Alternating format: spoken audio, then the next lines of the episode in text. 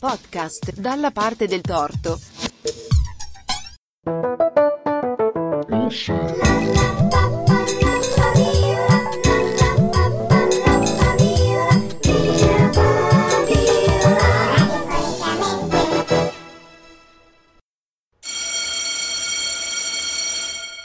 a tutti e benvenuti in questa nuova puntata di Radiofonicamente. In questa prima puntata parleremo di Slow and Fast.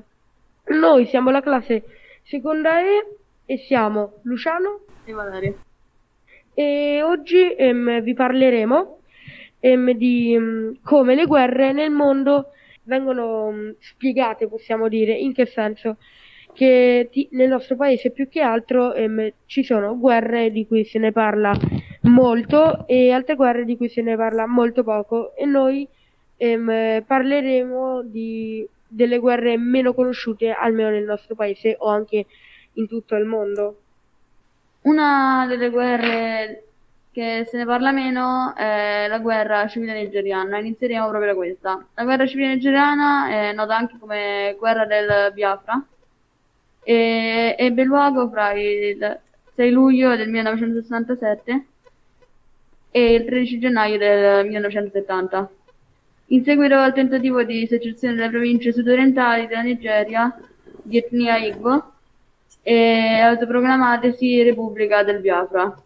Come seconda guerra, dopo quella della Nigeria, parliamo della guerra in Etiopia, probabilmente. E ne avrete sentito parlare po- molto poco, o forse non ne avrete mai sentito parlare, perché questa qua viene chiamata pure la guerra, ehm, mi pare, dimenticata.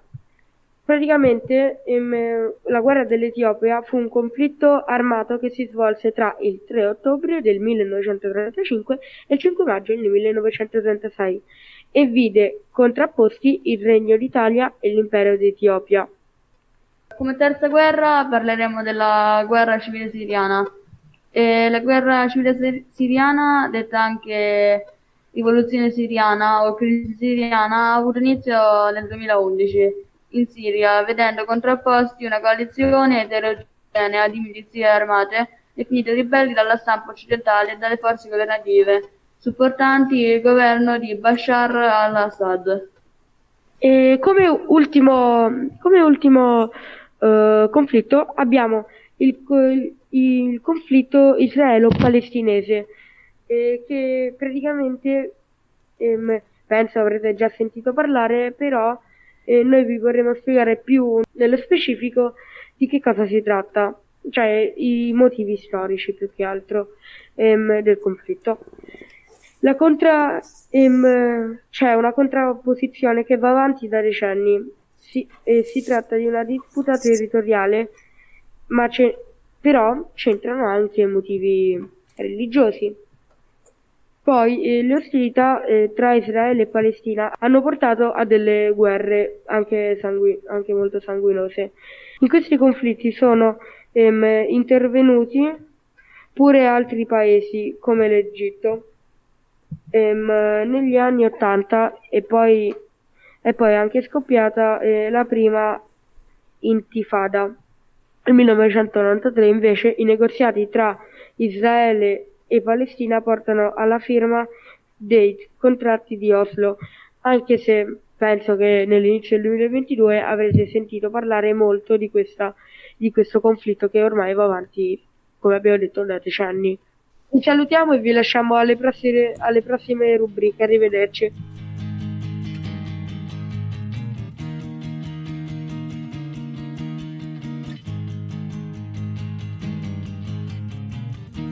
Remember when we met that evening? You had that all-surrounding smile. I touched you once as you were leaving. You disappeared just for a while.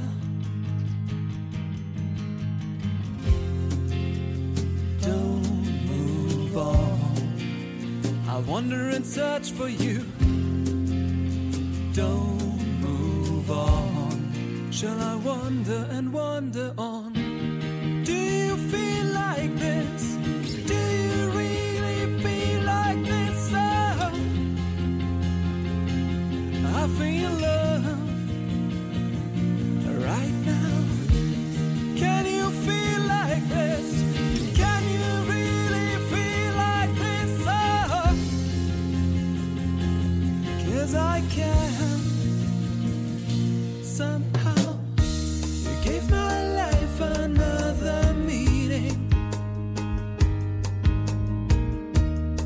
I was always on the run. Forget my anxiousness, I'm dreaming, sharing time and having fun.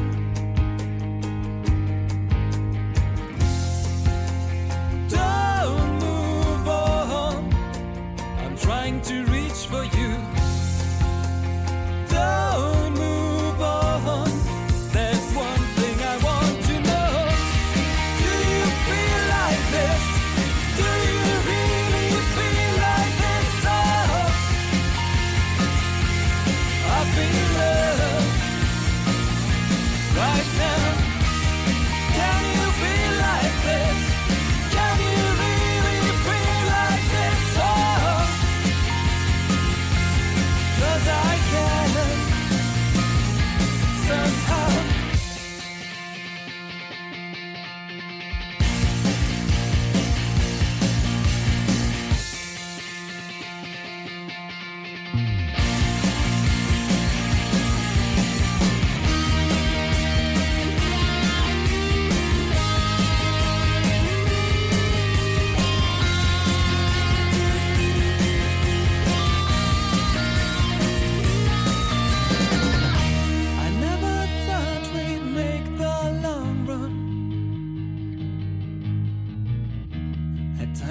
Change, we fell apart. My second thought was like the first one. I knew you'll never leave my heart.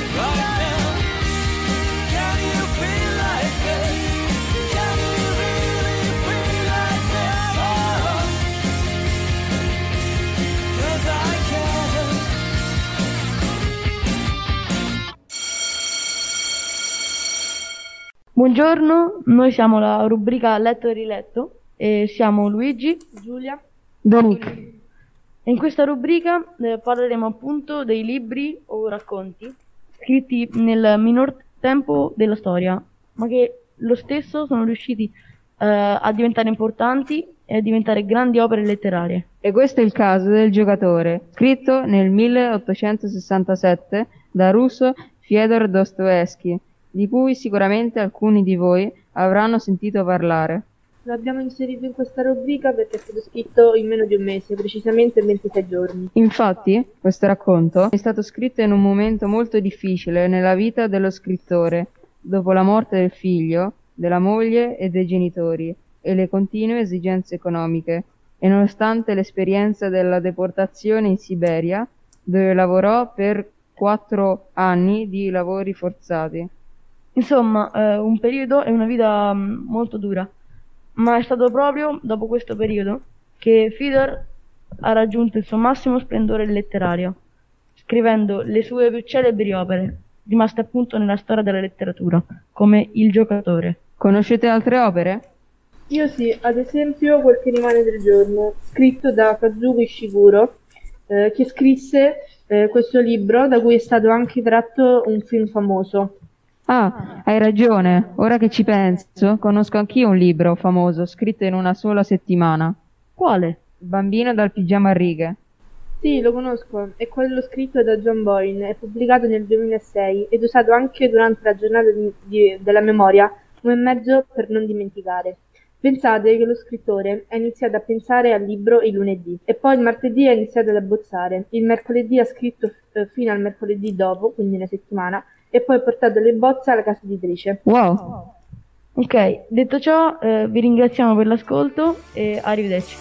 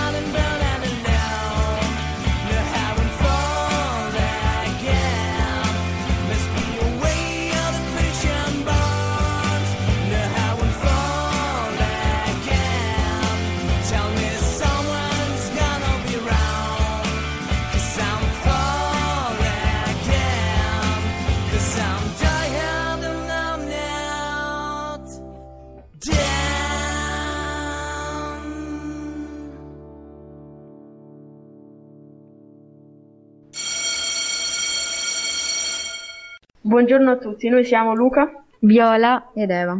E adesso parleremo eh, del de de ritmo, se è veloce o lento, e di che emozioni trasmette o quando lo possiamo usare.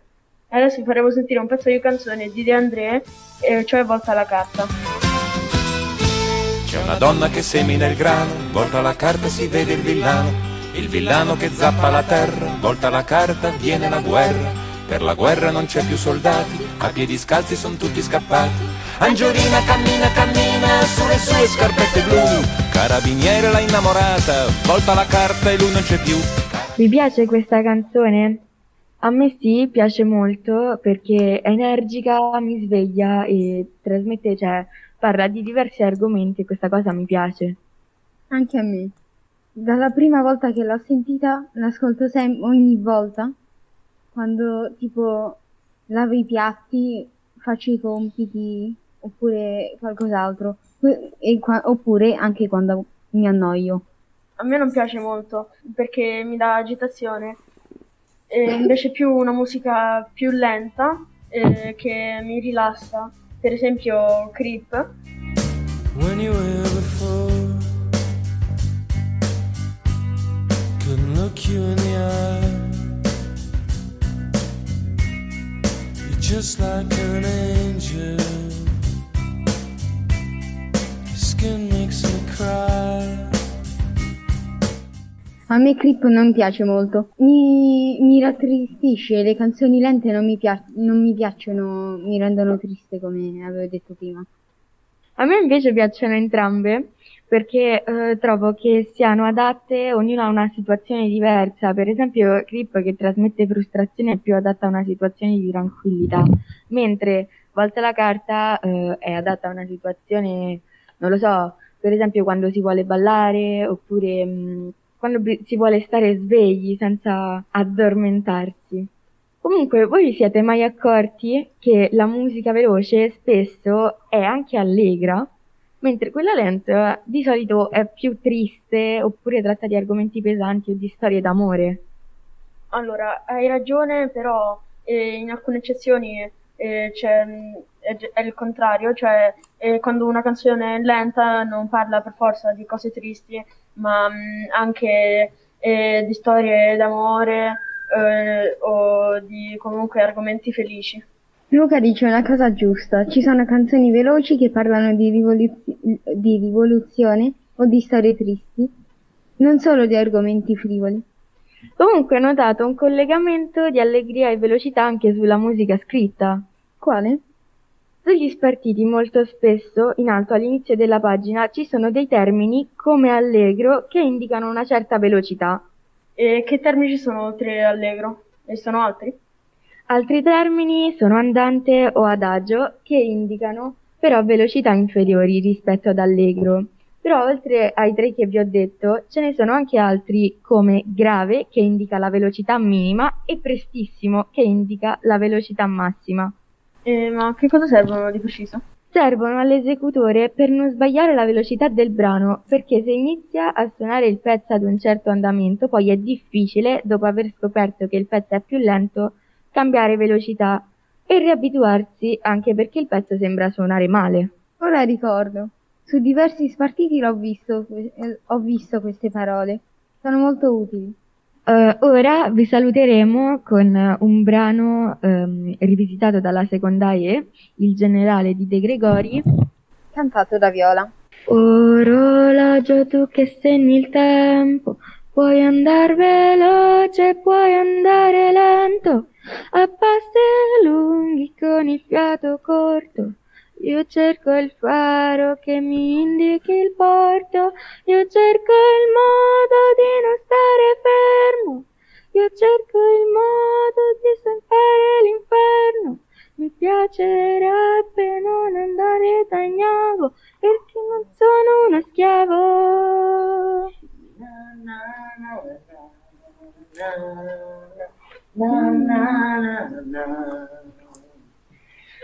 Un quarto d'ora per segnare un rigore, tre anni belli per il primo amore, ci vengono sett'anni per la patente, tutta la vita per aprire la mente, nove mesi per fare un bambino, ventiquattro novembre per mangiare il tacchino, giornate intere a coccolare il cuscino, un secondo per il cecchino.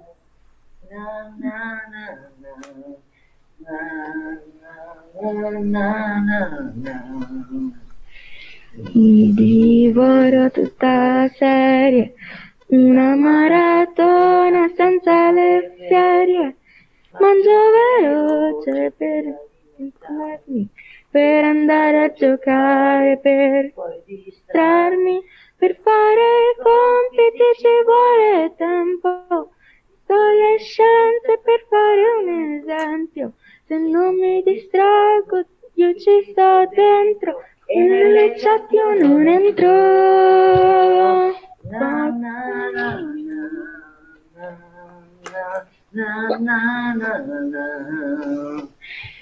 Pochi minuti per bombardare, ma anche anni per ricostruire, intere giornate a cucinare, ma solo mezz'ora per tutto man- a finire.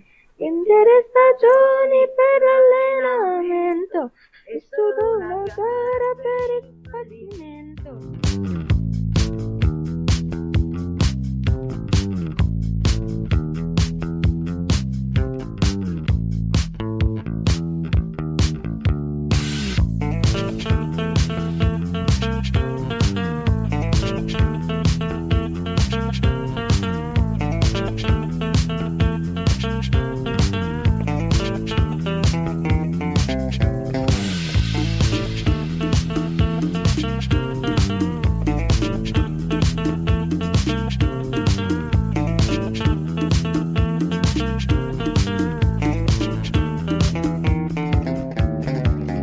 Don't you cry no tears tonight. Had to tell your son he's doing right.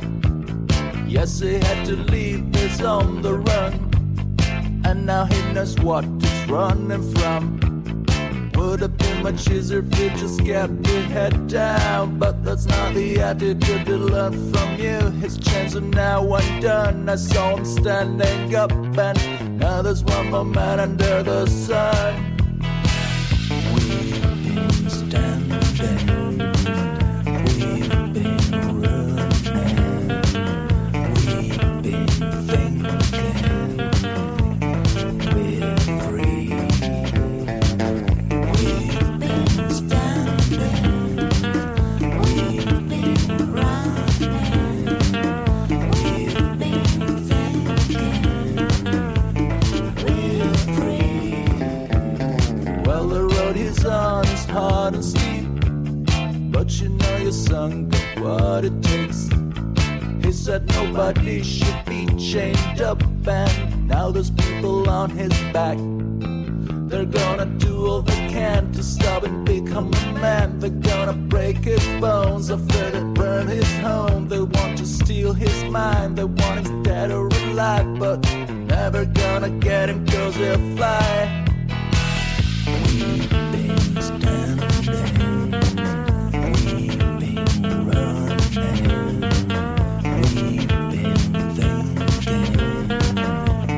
we're free. We've been standing, we've been running, we've been thinking, we're free. Mom, I know your son will make you proud. Keep his dream and scream it loud. Sometimes he can feel like he's alone, but you know he's not the only one. There are things in our world we should accept no more, like let them push us around, beat us down to the ground. The sound of battle crushing us while some get rich and others stay sad. And no one said it had to be like that.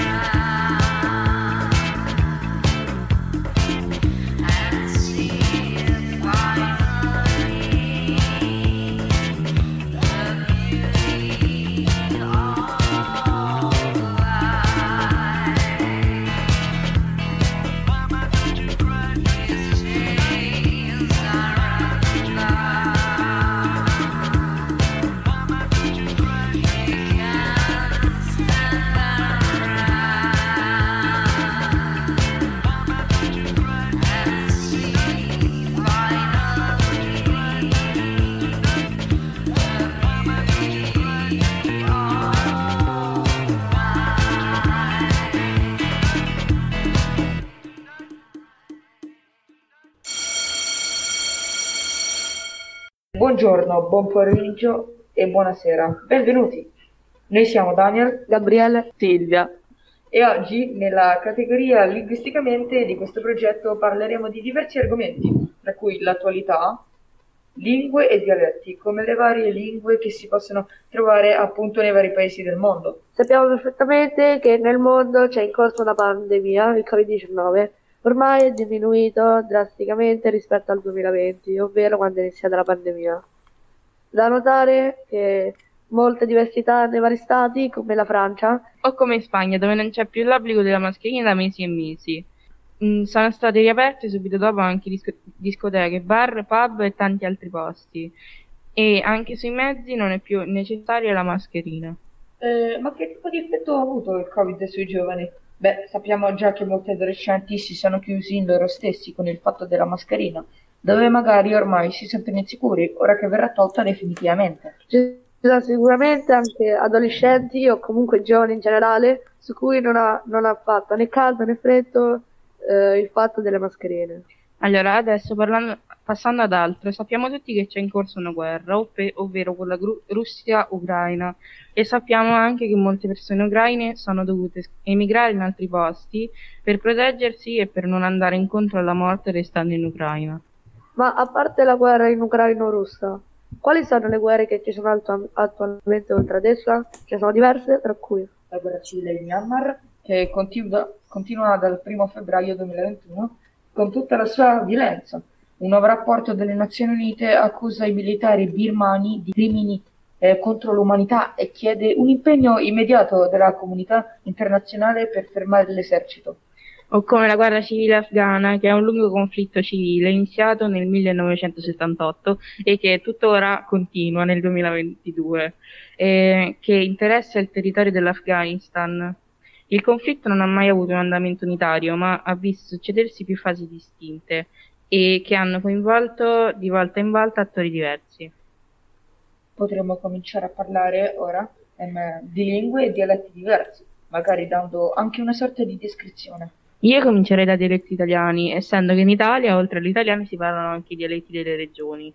Io direi che per primo potremmo parlare del dialetto romano, che si parla a Roma. È a volte volgare, ma anche molto divertente. Se è usato nella maniera, nelle discussioni e se è parlato correttamente, è un'altra storia. Dopo potremmo mettere il napoletano, riconosciuto dall'UNESCO come vera e propria lingua che si parla in Campania. Dopo metterà il pugliese. Il suo dialetto è spesso incomprensibile per la maggior parte degli italiani. I dialetti in Puglia possono essere divisi in eh, due, con, ma entrambi hanno origine eh, latina. E sono parlate nelle macro aree di Bari e del Salento. Ora invece parliamo delle lingue diverse nelle isole britanniche. Inghilterra, Scozia o lo Scozia, il gaelico scozzese, il Galles insieme al gallese, in Irlanda del Nord, l'Ulster scots, il gaelico irlandese, Irlanda, il gaelico irlandese di nuovo, isola di Man, il gaelico mannese, Isole del Canale, Jersey, Guernsey e assieme al francese alle sue varianti locali. Malta, il maltese, Akrotiri e Dekelia, il greco e Gibilterra, lo spagnolo. La lingua ufficiale della Spagna è lo spagnolo o il castigliano, ma vengono parlate altre lingue che hanno statuti differenti. Il castigliano ha lo statuto di lingua ufficiale.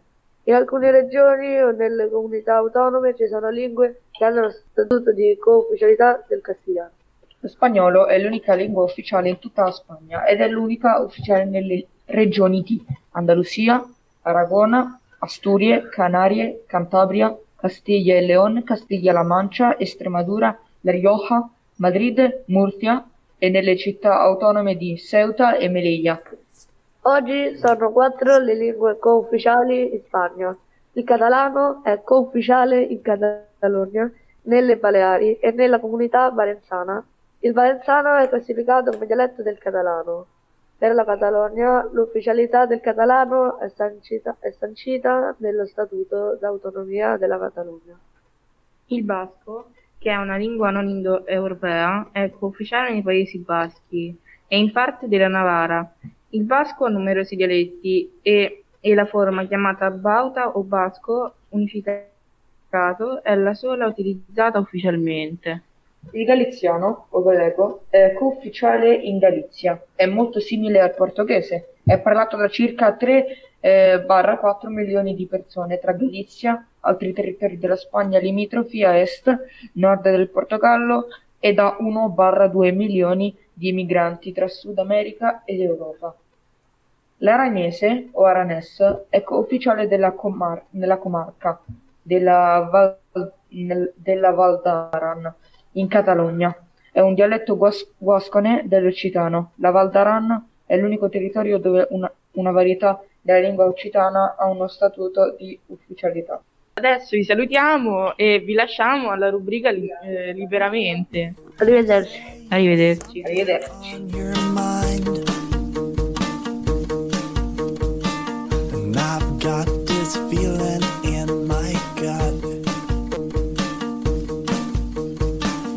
It seems like you just can't decide. So now I must put down my foot. All the empty promises I shouldn't forget. All the stupid lies I shouldn't have let you live. What did you mean when you said you'd be mine? You're calling me up on the telephone. I rush to your side, then you go and leave me on my own. How can you tell me that's fine?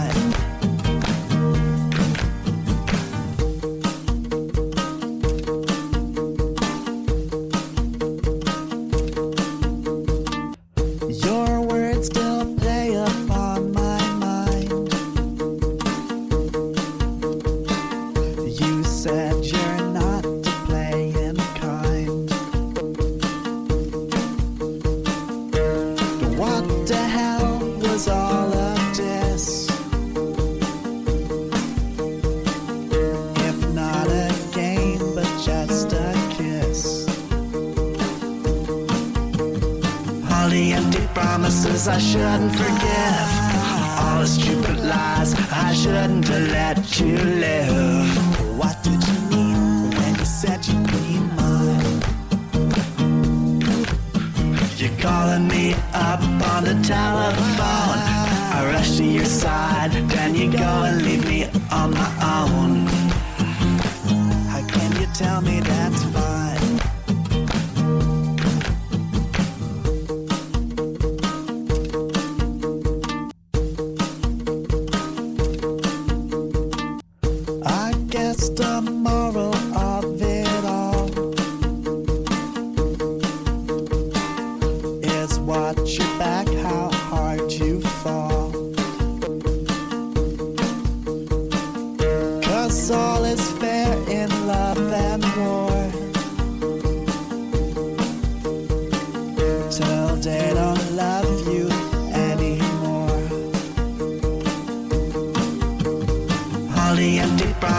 I shouldn't forgive all the stupid lies I shouldn't have let you live.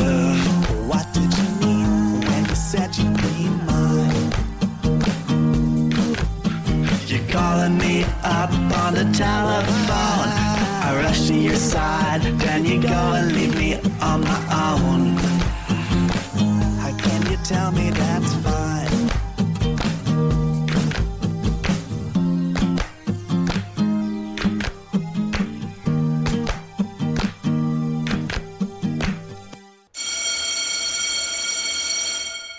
Benvenuti a tutti eh, nella rubrica Liberamente. Oggi siamo con Andrea.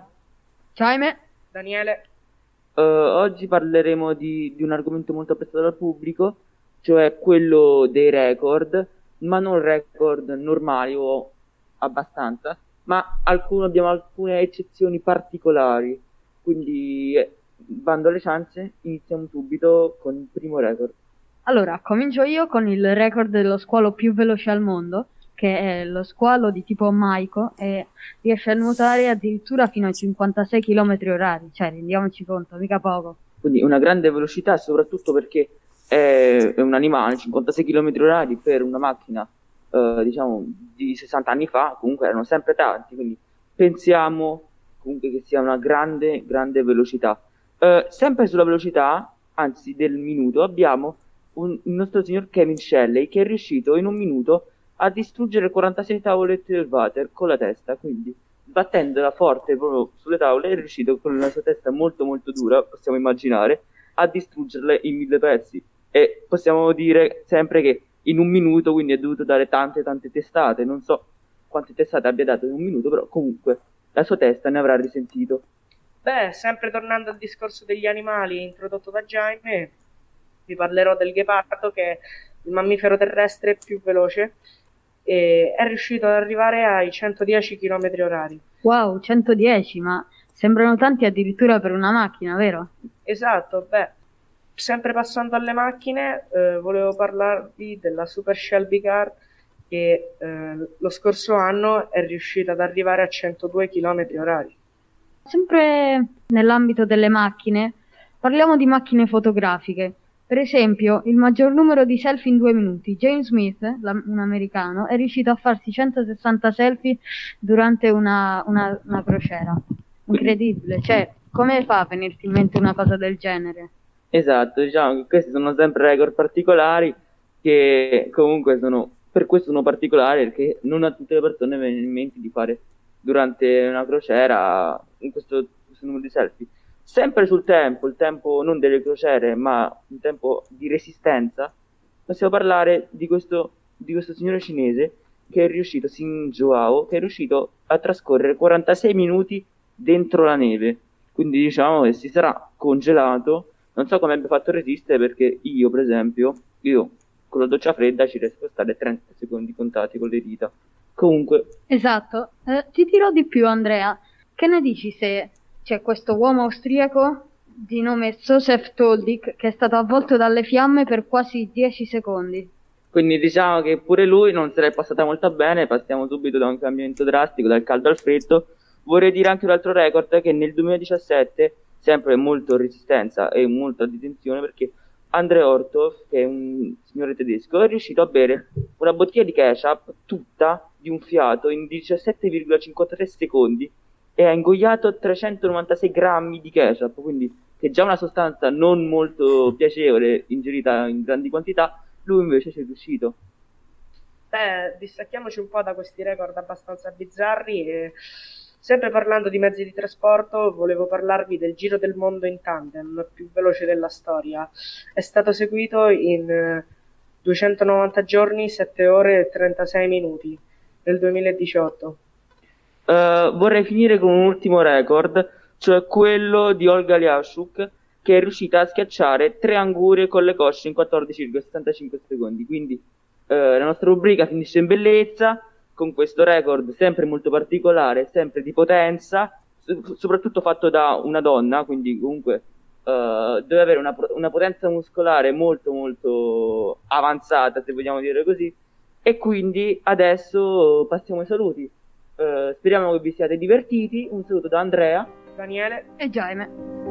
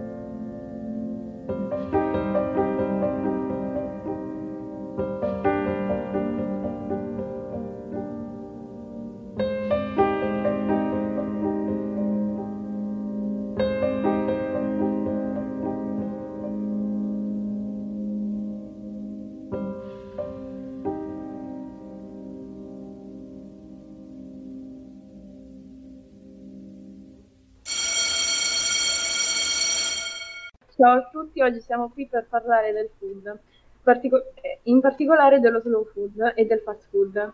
Noi siamo Chiara, Andrea, Martina. Pecce, che cos'è il fast food?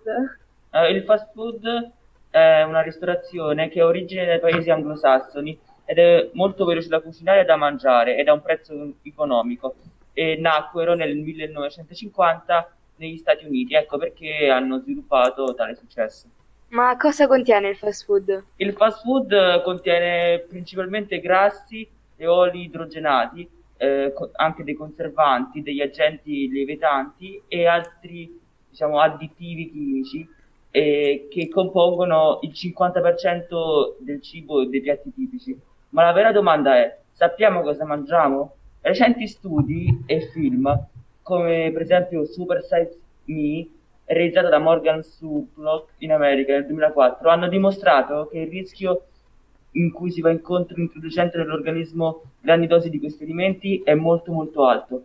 E sappiamo anche una classifica del eh, fast food? Sì, ovviamente come prima classifica di fast food più famosi è il McDonald's, che è nato nel millenovecentocinquantacinque a San Bernardino negli Stati Uniti. Poi per secondo c'è il Burger King, eterno rivale del McDonald's, che è nato nel millenovecentocinquantaquattro, quindi un anno prima, sempre a Miami, negli Stati Uniti. Poi c'è il Subway, che nel millenovecentosessantacinque negli Stati Uniti è nato e produce invece che panini principalmente dei sandwich e delle insalate. Poi abbiamo come quarta posizione Pizza Hut, che nel millenovecentocinquantotto è sempre nata, sempre nata negli Stati Uniti, a Wichita. E poi c'è il Domino's Pizza, che è un, diciamo, un fast food legato alla pizza, che è nato nel millenovecentosessanta, sempre negli Stati Uniti.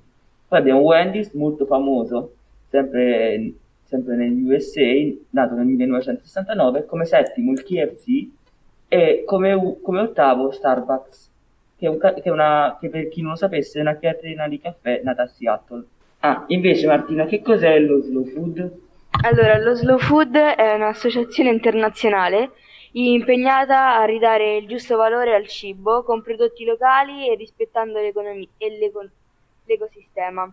E nacque nel millenovecentottantasei e, e coinvolge milioni di persone e in oltre centosessanta paesi.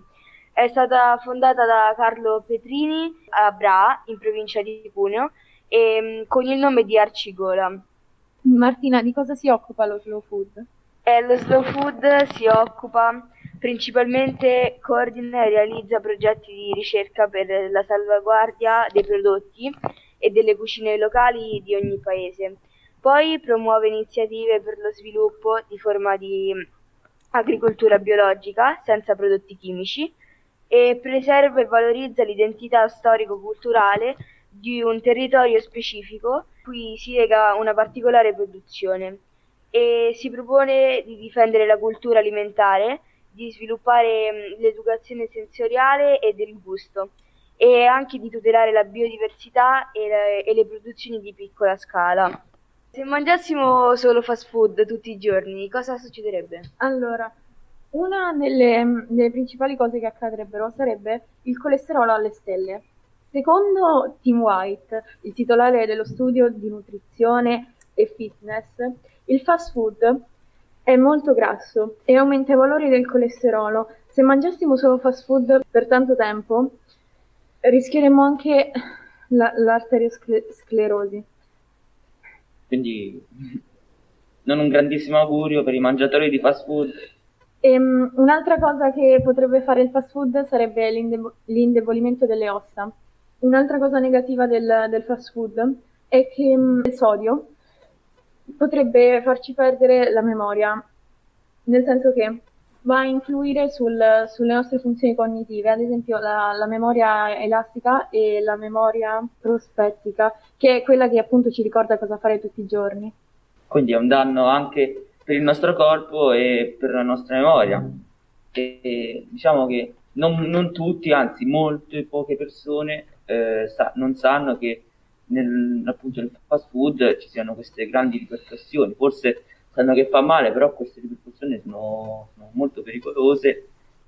E niente contro il McDonald's, ovviamente, però eh, un altro, diciamo un altro... che fa male, cioè più del, del saputo. Però magari queste persone sono ignare di tutto ciò, e ovviamente, quindi forse sa- appunto come dicevo prima sanno qualcosa, però cioè, non, eh, non se, cioè, magari non possono sapere che possono causare tutte queste cose. Sì, ma anche non, non, non ci fanno, cioè non si curano di queste cose, secondo me, perché persone mangiano fast food due volte a settimana, diciamo che non è che si curano molto di queste ripercussioni, e noi cerchiamo invece di sensibilizzare le persone, comunque non che sia sbagliato mangiarlo, non so, una volta ogni tre mesi, una volta al mese, così, cioè senza clamorosi eh, stacchi di tempo, però voglio dire che è consigliato soprattutto dalla scienza che non si ingeriscano degli hamburger del McDonald's, così un esempio normale, eh, una volta a settimana. Sicuramente non vanno mangiati così spesso perché aumentano anche il rischio di soffrire di patologie cardiache.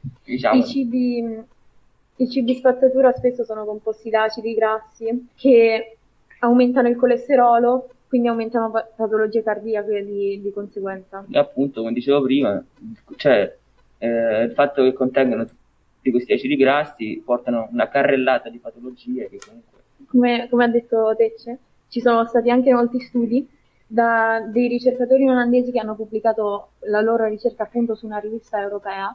Hanno studiato su due virgola cinque milioni di persone adulte e chi viveva più vicino, ad esempio ottocento metri da un fast food, si notava che aveva la salute cardiaca molto più bassa di chi ci abitava lontano. Diciamo che probabilmente queste persone, come scusa del vicino, andavano lì a mangiare. Questa era la, nos- la nostra opinione, i nostri dati che abbiamo raccolto sul fast food e sullo slow food, e quindi adesso vi lasciamo alla prossima rubrica. Un saluto a tutti. Ciao. Ciao. Ciao.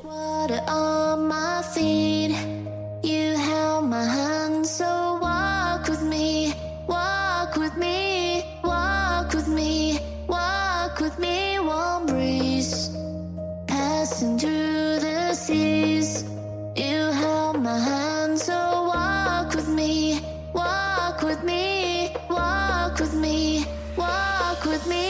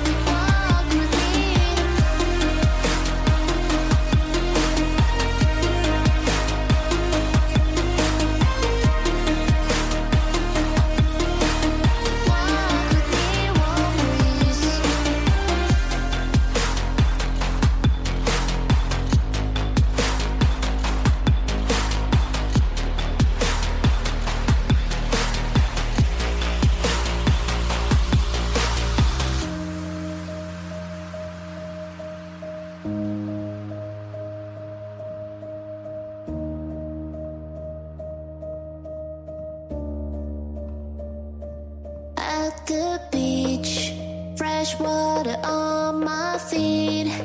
You held my hand, so walk with me, walk with me, walk with me, walk with me, warm breeze, passing through the seas. You held my hand, so walk with me, walk with me, walk with me, walk with me.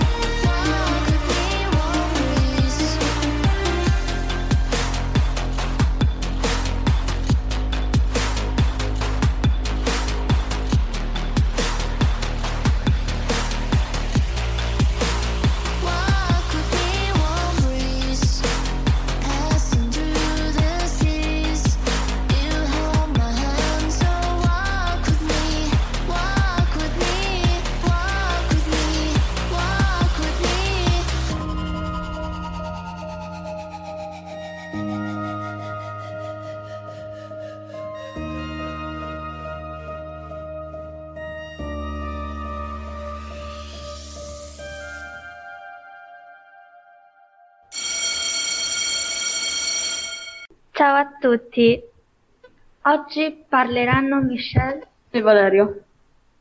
Noi oggi affronteremo tre argomenti, tutti e tre a tema guerra, e ne analizzeremo una nota negativa e una nota positiva. Nel primo argomento parleremo di quanto velocemente il T G ha smesso di parlare di Covid per parlare di guerra.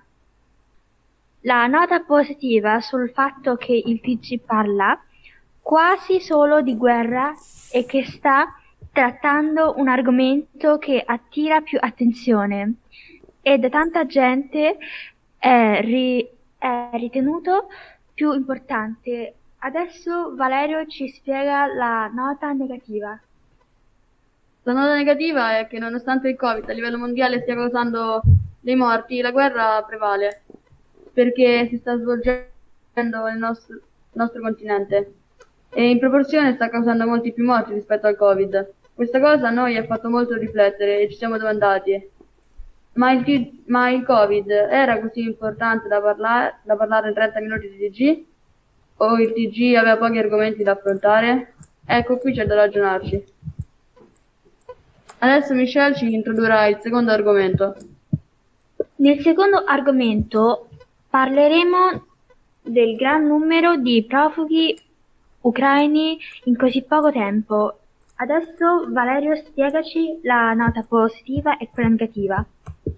La nota positiva è che sono stati accolti da, tut- da tutti gli stati europei gli ucraini e negli stati in cui sono andati stanno diffondendo le loro tradizioni e la loro cultura in generale.